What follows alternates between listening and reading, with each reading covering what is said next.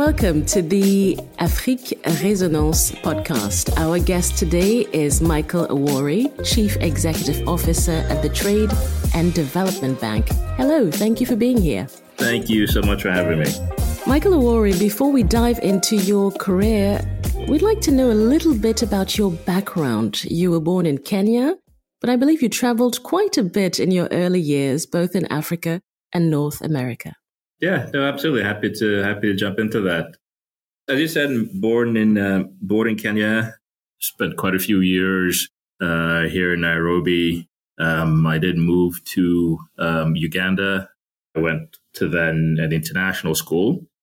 It was you know, the proverbial melting pot. That was, I think, a very good experience for me at that age, just kind of broadening my perspective it was a very sort of jarring experience initially, but one I, I really came to, to really value um, for that. Something else, when we were prepping for this interview, the words you used were that you had a massive family. Obviously, we're, we're African, so it, it's not that uncommon to have big families, but I always need to put it in context, right? So my grandmother on my on my father's side is where the is where the family is is really massive, right? So my grandmother was the oldest of uh, 17 children. Wow. Uh, 17 who, who, who, who survived. Um, and, you know, one husband, one wife, right? 17 kids. And then each of those 17 kids had maybe four kids on average so we we literally have um, you know one of my one of my aunts um, started a uh, a school uh, a very large school system so sort of for second or third career. But when we would have like big family gatherings we would need to have them at the school right? Because it was the only sort of um, property that was big enough to host everyone So, so that's that. I always sort of need to give that example, right? That we, you know, we couldn't gather at somebody's house, right? It was just too many people. Is this what prompted you to start college so early? Because I believe you started at fifteen. Um. So actually, you've you've touched a sore point, okay? Because I wanted to start at fifteen, but I started at sixteen and I was very salty about that for a couple of years. but I think it was, you know, if I could sort of point to one thing, I, I think it was the fact that um, my mom, I think, instilled in in myself and and um, my three older sisters. I think just that certainly just a strong work ethic, but also just the belief that um, whatever limits sort of we set, you know, up to us to set those limits so then, for example, I went into first grade at age five, right? So she was very much like, hey, okay, you can, you know, you can read rather than sort of you being at home. Why don't you, you know, be in school, be in class with with other kids, right? But coming to college, I think it was um, you know the fact that I had moved from Nairobi to Kampala, then Kampala back to Nairobi. Each of those moves was different school systems and unfortunately, that change in school system required that I repeated a grade. But the great thing was that it it opened me up into you know, economics classes and business classes, which I hadn't taken before. Um, and those just kind of really clicked in, in my mind. And so because of that, I kind of knew what I wanted to then study in college and um, had applied and, and was accepted, right? And so started at 16, but um, but for repeating that one year, it would have been uh, it would have been 15. Not that I'm still salty about it. Let's just rewrite history and say that you started at 15. there you go. So, armed with this ethos of going forth and exploring, you then continued college in the United States. Yes, yes. And it was a very small college in a very small town, which which had some benefits because I think it, it, it really that sense of community, that really sense of knowing not only your classmates but your professors uh, was something that I that I really came to value, and I think wouldn't have been the same at a much larger school. Um, it was about a uh, three-hour uh, drive or so from Chicago, it was it was a city that that I just quickly fell in love with. Had it in my mind that that's where I wanted to be um, after graduating. Um, I didn't know how that was going to happen, but um, that was that was kind of my dream from uh, from fairly early on in college. A dream that came true because you not only started your uh, career on the Chicago market, but you stayed in that area for 14 years, I believe. Yeah, it was um, it was it was quite. Um, I guess this is where you know you, you can plan, right? But this is where kind of the planning goes out the window and just sort of life happens. So back to that sense of you know the benefits of a small school um, and really knowing your professors. My academic advisor came to me and said, "Oh, you know, this bank is coming on campus." um, to do interviews. Uh, I think you know you, you, should sign up and do this interview. If he was recommending it for me, I said, okay, yeah, fine. So I did the uh, on-campus interview. They invited me back for uh, for final round interviews, and um, and they said, okay, you know, we'd like to offer you a, a position for once you graduate. You know, the options are you could be in Detroit, you could be in Chicago, or you could be in, in Indianapolis and I heard Chicago, and I was sold, right? And um, then they talked about what the job was, but I wasn't really listening at that point. So I really had I really had no idea, right? Um, what banking was, what corporate banking was. It was before my senior year. And I was just in this really unique position where I sort of had, you know, a job taking me to, you know, my dream city, if you will. Um, it is so interesting the tiny details that actually change our lives, isn't it? Exactly. Yeah. Yeah. Which you can't plan for, right? So this first introduction to banking, it was in a company that we now know as JP Morgan. Yeah, yeah. So when I when I joined, it was um, you know it was Bank One, so it was a sort of a mid mid size mid tier, mostly regional um, bank um, that then you know grew and morphed over the years, yes, into what's now known as uh, what's now known as J.P. Morgan, and yeah, that banking career has has continued for you know 22 plus plus years, um, and to be able to spend nearly 10 years with J.P. Morgan and then a few other institutions as well. So quite quite lucky, quite quite blessed from that uh, from that perspective.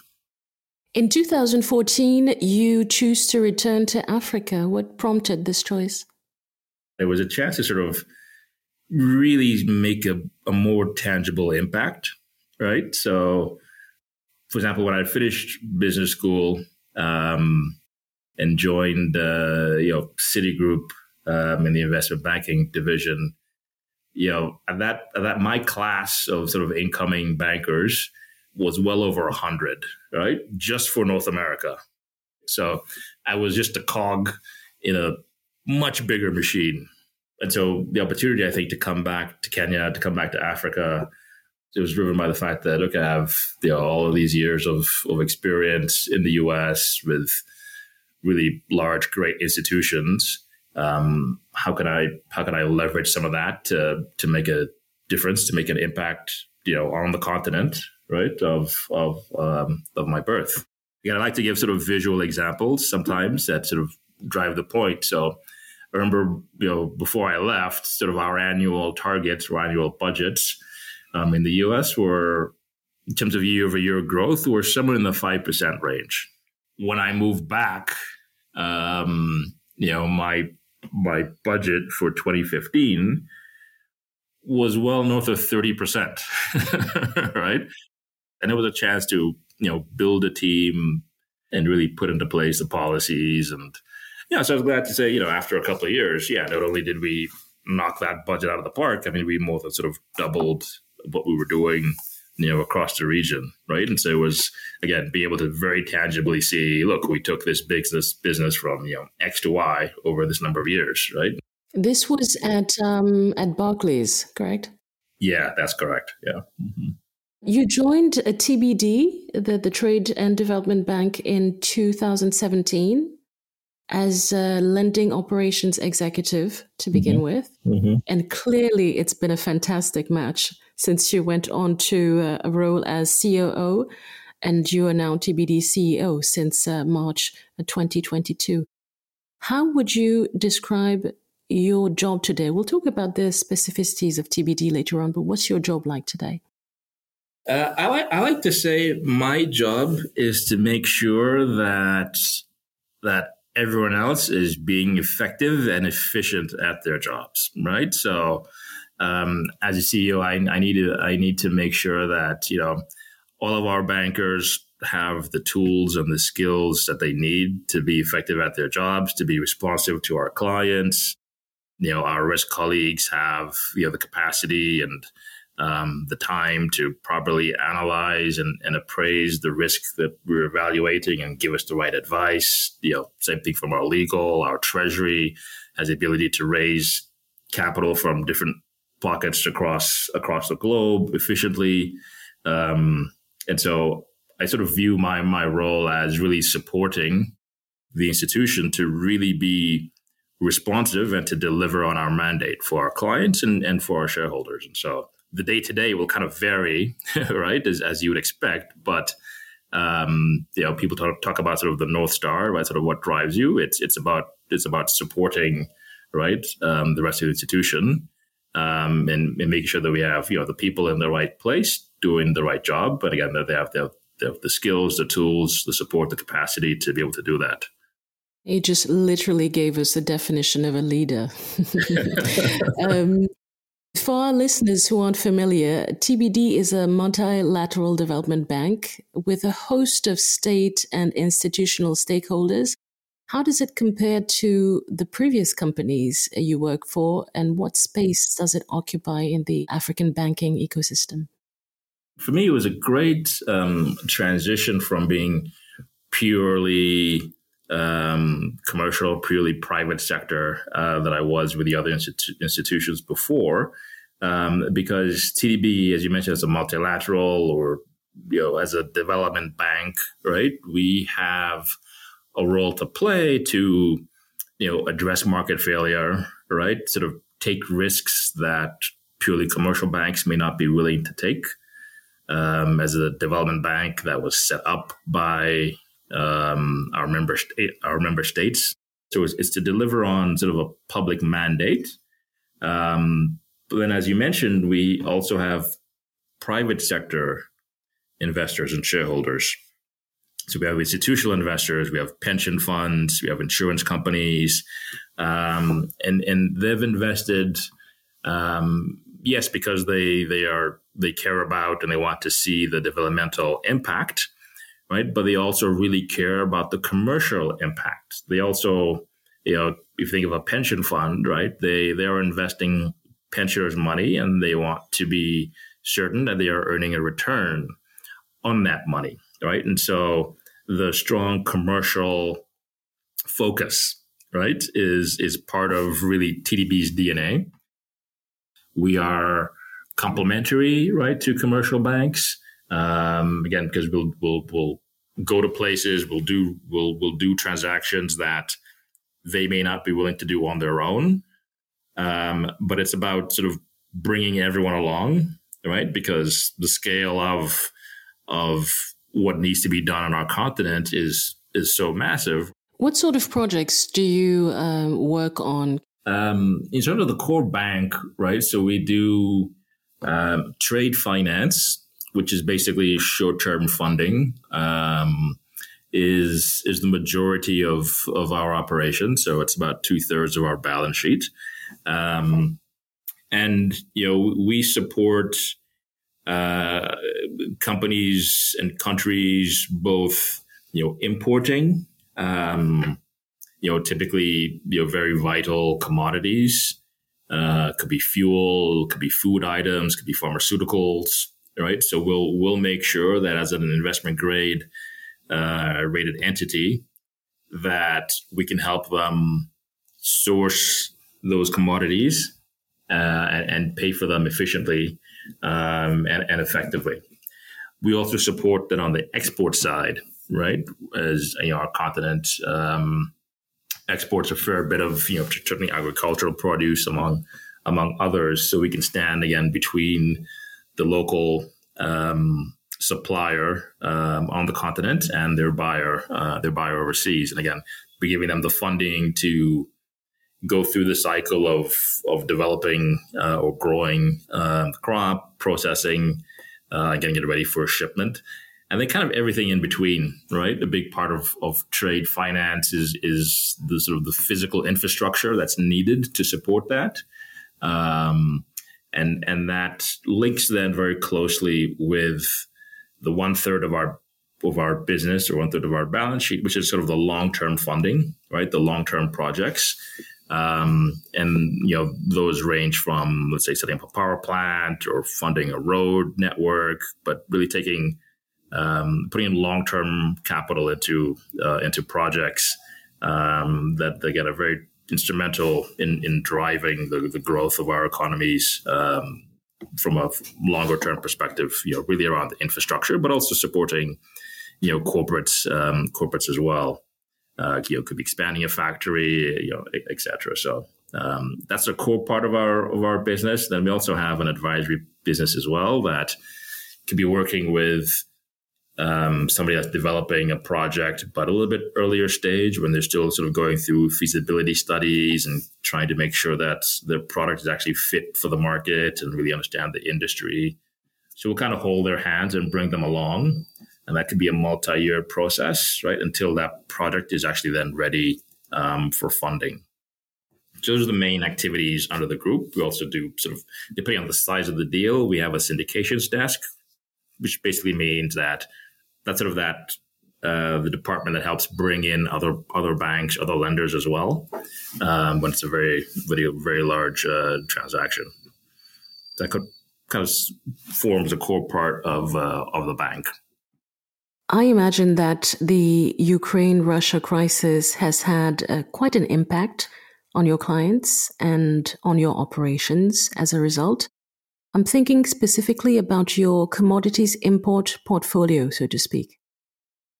Certainly, I mean, I think um, probably two areas that we are the, you know very involved in that have had significant um, impact from from that conflict is area of uh, fuel and food.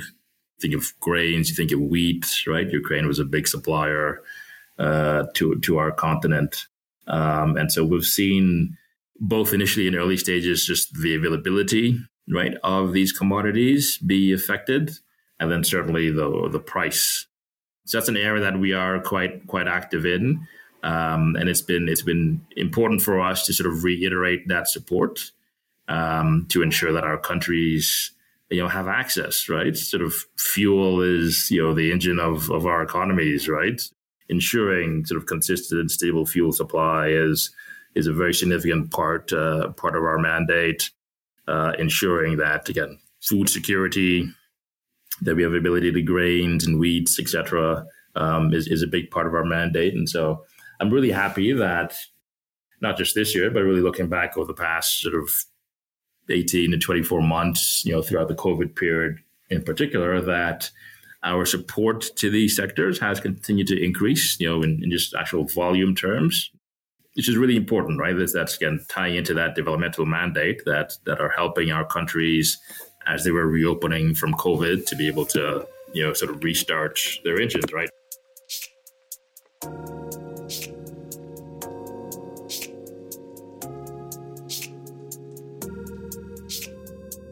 You've been back and uh, very active on the continent since 2014.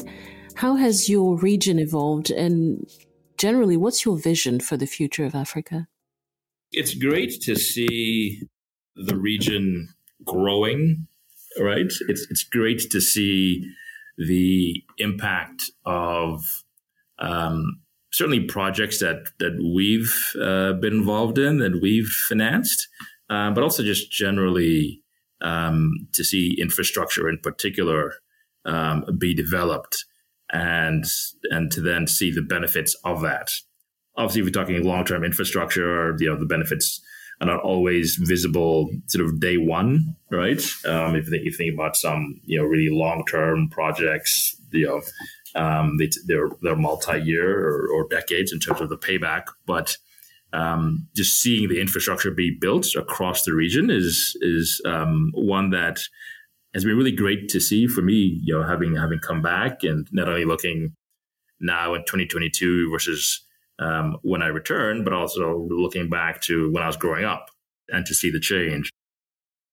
As I think about sort of the uh, the vision or, or, where the, the continent is going, um, you know, I, I take heart that you know we have obviously the youngest population, right? Um, you know, our, our demographic trends, um, you know, are, are such that um, you know at, at some point in the future, not only do we have a, a young population, but a growing population. Um, that that we're going to represent such a large portion of the global workforce, right?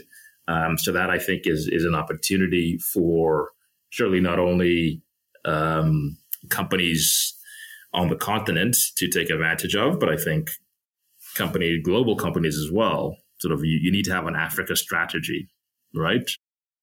Regardless of what sector you are, because we're going to represent such a large market um, that you'd be missing out if you weren't.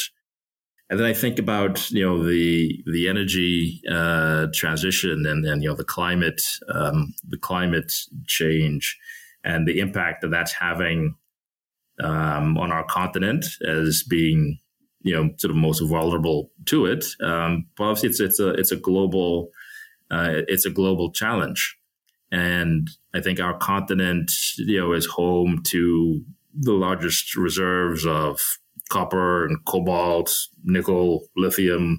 Right, these are these are metals and minerals are going to be the foundation of the of the energy transition.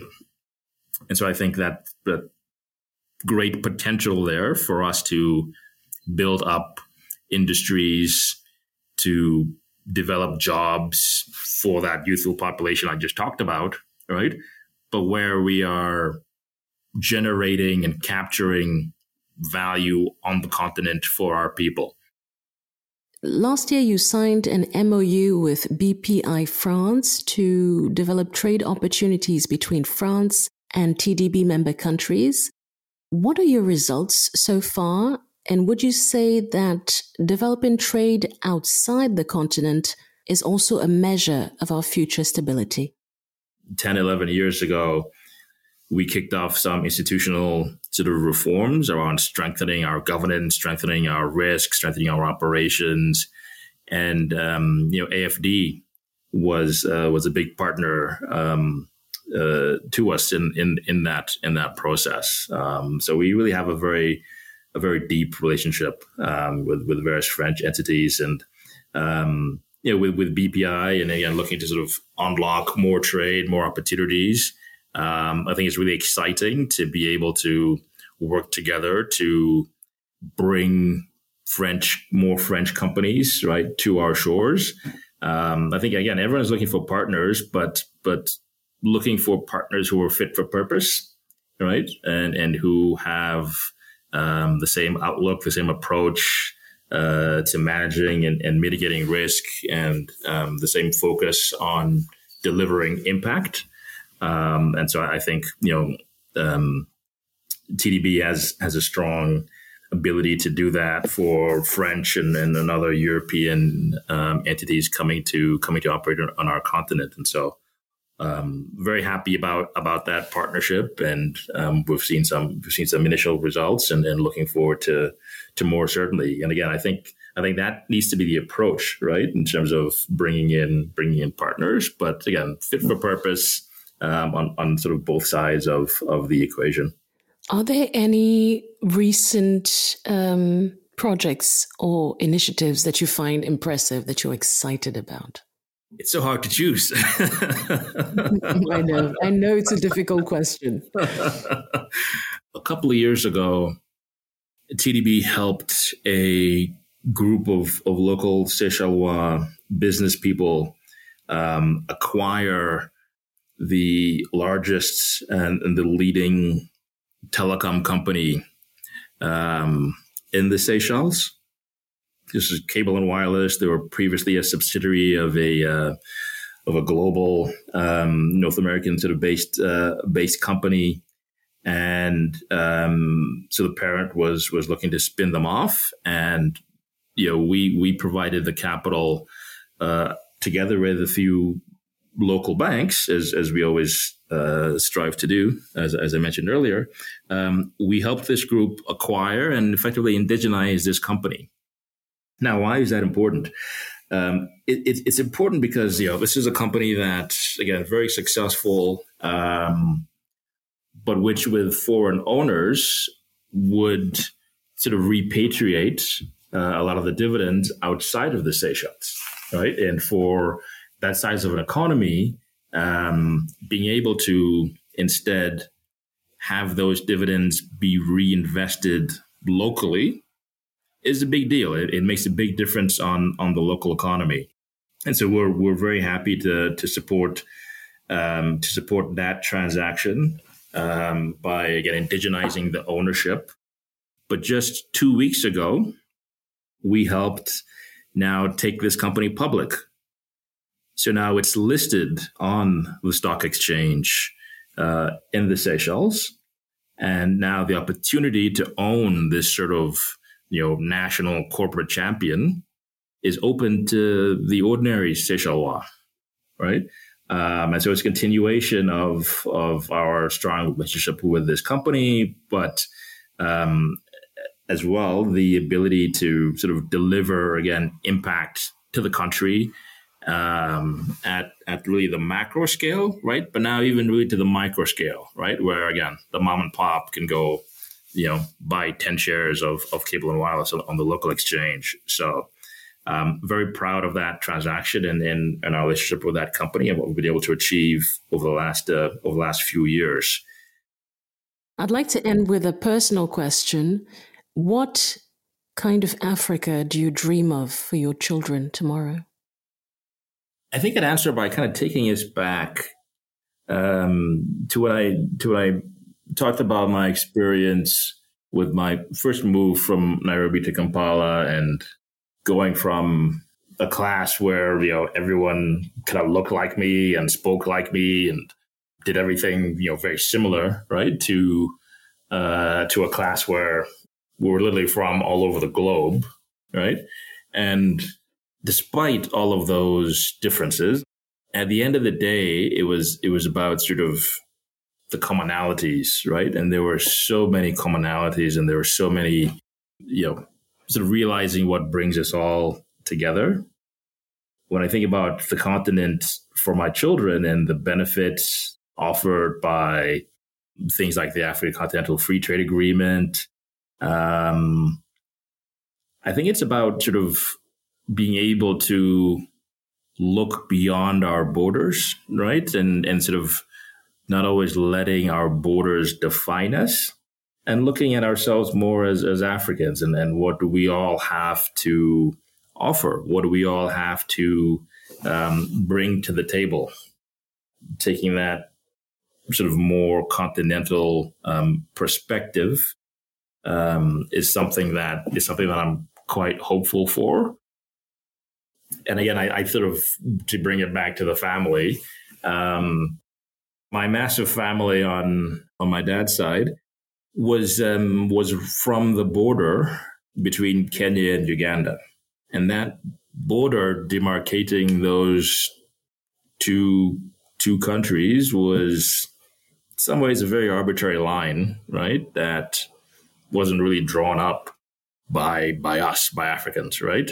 And so I literally have, you know, some family that grew up on one side and some family that grew up on the other side.